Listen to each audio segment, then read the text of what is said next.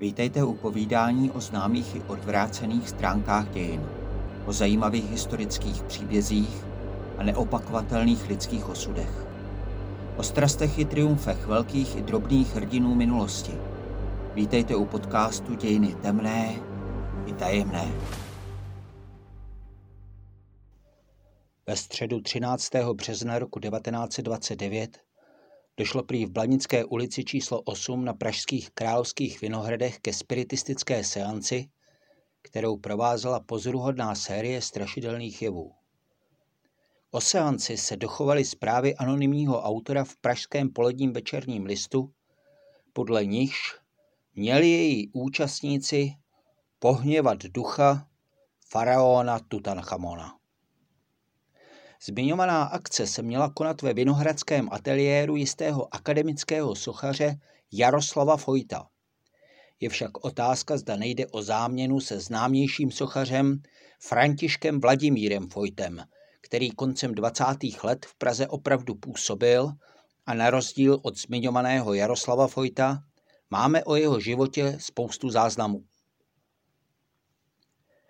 Jako médium prý při seanci vystupoval 29-letý muž jménem Jovan Jovič, pocházející z Nového Sadu, tedy města ležícího na severu dnešního Srbska, jež bylo tehdy součástí království Srbů, Chorvatů a Slovinců.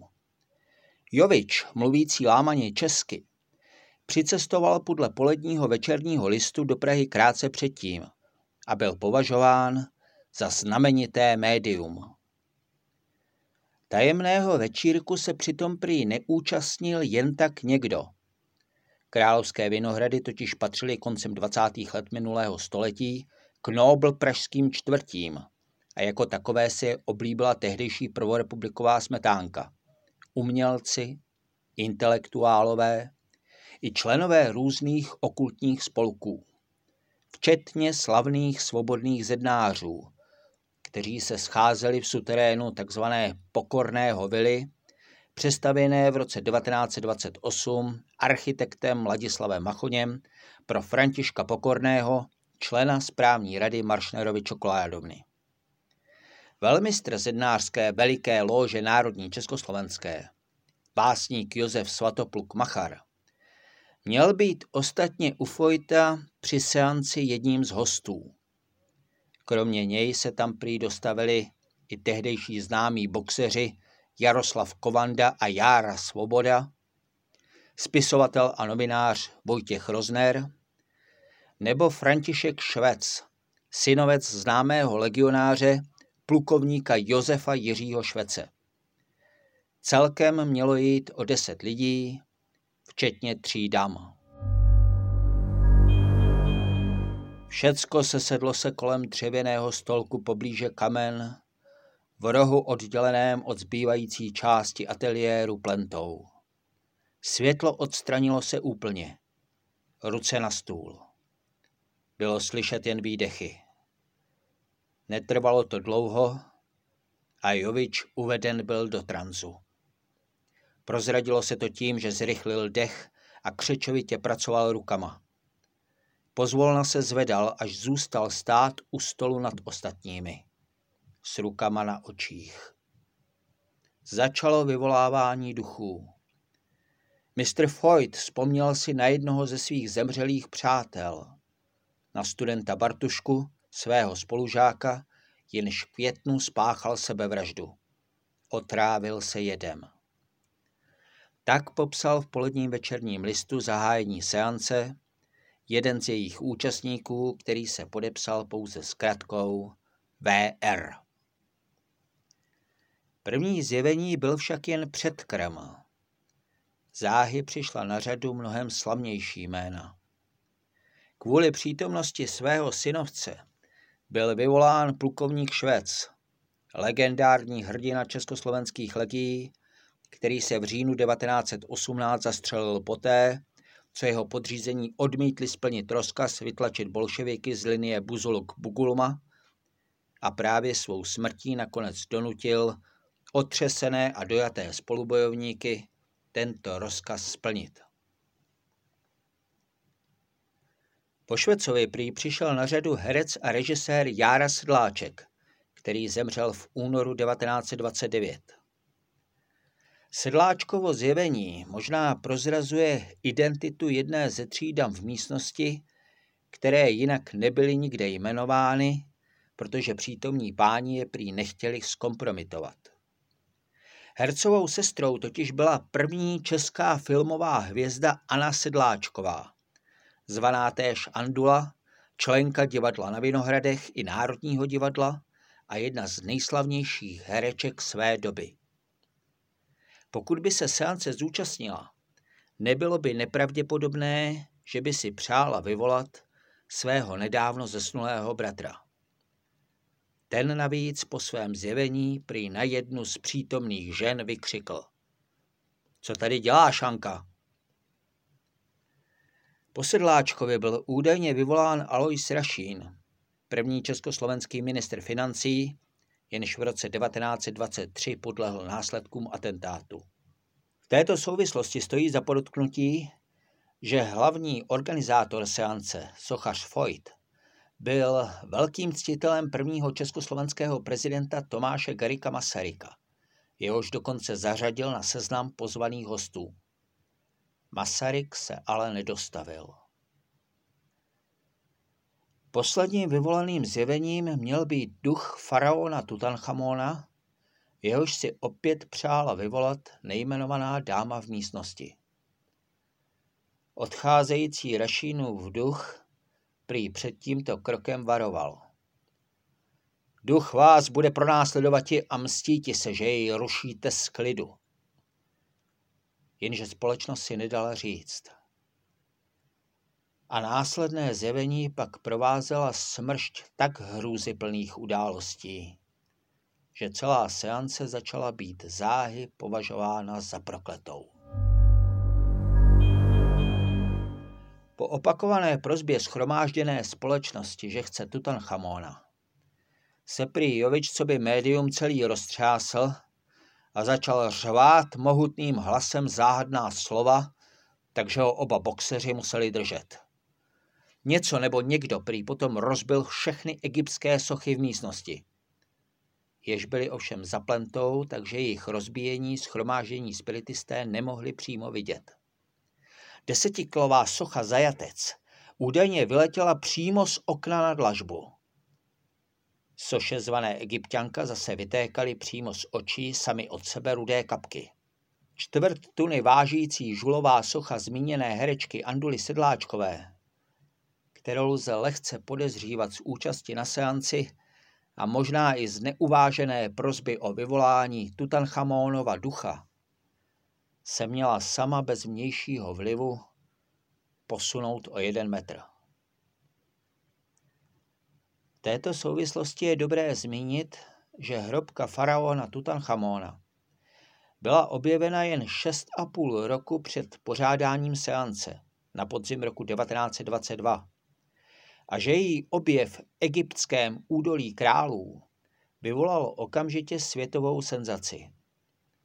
Ta přitom nespočívala jen v tom, že hrobka byla jako jediná nalezena s prakticky neporušenou pohřební výbavou, ale právě v mystériu údajné faraónovy kledby, jež začalo být s jejím odhalením brzy spojováno. Pověst o této kledbě byla založena na varovných nápisech zapovídajících vstup do hrobky, které měly odradit vykradeče hrobů, a na tom, že hned několik lidí stojících při jejím objevu opravdu postihlo neštěstí. Půl roku po otevření hrobky zemřel v Káhyře hlavní sponzor jejího vykopání George Herbert, hrabě z Carnavernu, na kousnutí infikovaným komárem. V roce 1924 zesnul záhadně i Archibald Douglas Reed, muž, který Tutanchamonovu mumii údajně rentgenoval. A kledba prý stíhala i blízké spolupracovníky a rodinné příslušníky hlavního objevitele hrobky, britského archeologa Howarda Cartera. Web History Today například uvádí, že jeden z členů Carterova týmu provádějícího vykopávky, muž jménem Arthur Mace, zemřel v roce 1928 na otravu arzenem. Carterův sekretář Richard Battle byl prý v roce 1929 nalezen ve své posteli udušený a Carterův otec spáchal v roce 1930 sebevraždu. Když navíc Carter daroval jeden předmět z hrobky svému příteli, dům tohoto muže údajně vyhořel a když byl přestavěn, spláchla ho povodeň.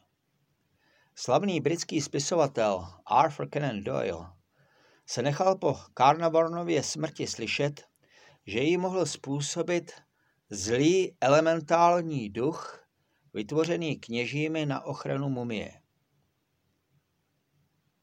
A v březnu roku 1929 to najednou skutečně vypadalo, že tento duch zavítal také do Prahy.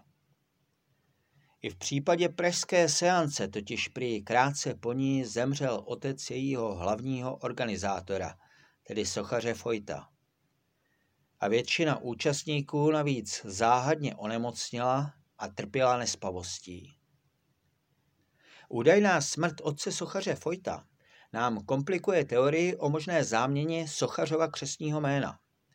Kdyby totiž mělo jít skutečně o sochaře Františka Vladimíra Fojta, pak celý příběh nesouhlasí, neboť jeho otec, podnikatel a politik Ferdinand Voigt, celou seanci prokazatelně přežil. Parlamentních volbách, konaných v říjnu 1929, totiž získal křeslo senátora v tehdejším národním schromáždění a v roce 1935 svůj mandát obhájil.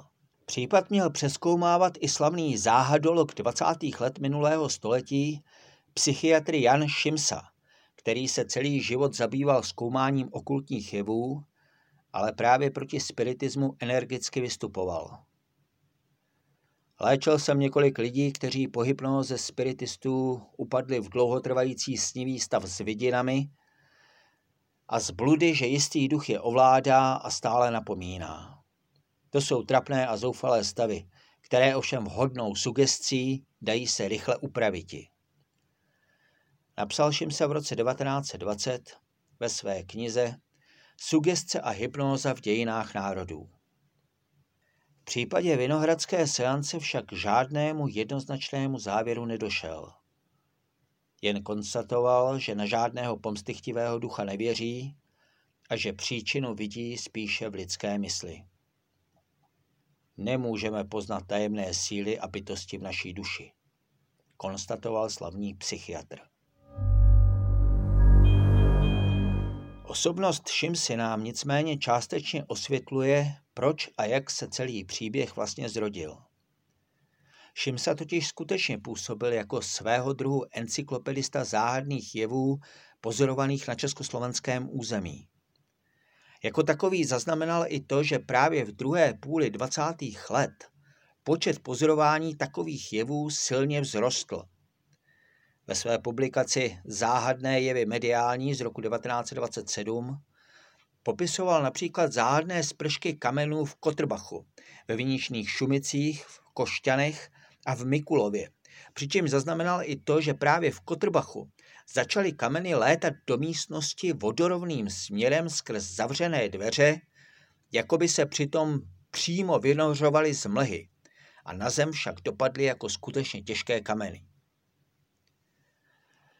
Tyto zprávy se často objevovaly i v tehdejším československém tisku, většinou formou podobného svědectví, jakou byl podán i příběh z Vinohradského ateliéru. Také spiritismus byl u společenské smetánky 20. let velmi populární a hlásilo se k němu mnoho vysoce vážených osob, umělců, univerzitních profesorů i politiků. Po roce 1918 se počet spiritistů v nově vzniklém Československu odhadoval až na půl milionu. Z vědeckého hlediska však existence nehmotného ducha odporuje všem dosavadním zjištěním o podstatě světa a života a neexistují pro ní žádné důkazy. Jak si tedy vysvětlit událost Blanické? Je možné, že se účastníci tehdejší seance stali jen obětí triku, jež na ně nachystali Jovič s Vojtem, kteří přitom využili plenty, již zabránili ostatním spiritistům sledovat dění v místnosti? Možná. Vyloučeno však není ani to, že si část zaznamenaných záhadných jevů vymyslel nebo přibarvil sám anonymní autor článku v novinách, aby se přiživil na populární záhadě. Zdravotní potíže, jež většina zúčastněných po seanci pocitovala, se dají přičíst psychickému otřesu a autosugesci. A smrt Sochařova otce, pokud k ní skutečně došlo, mohla být přirozená a náhodná. Tajemný příběh však přesto zůstal a dodnes podněcuje lidskou fantazii. Mohla až do Prahy dosáhnout mstivá záhrobní moc egyptského krále. U dalšího dílu podcastu Dějiny temné i tajemné se těší naslyšenou Jaroslav Krutka.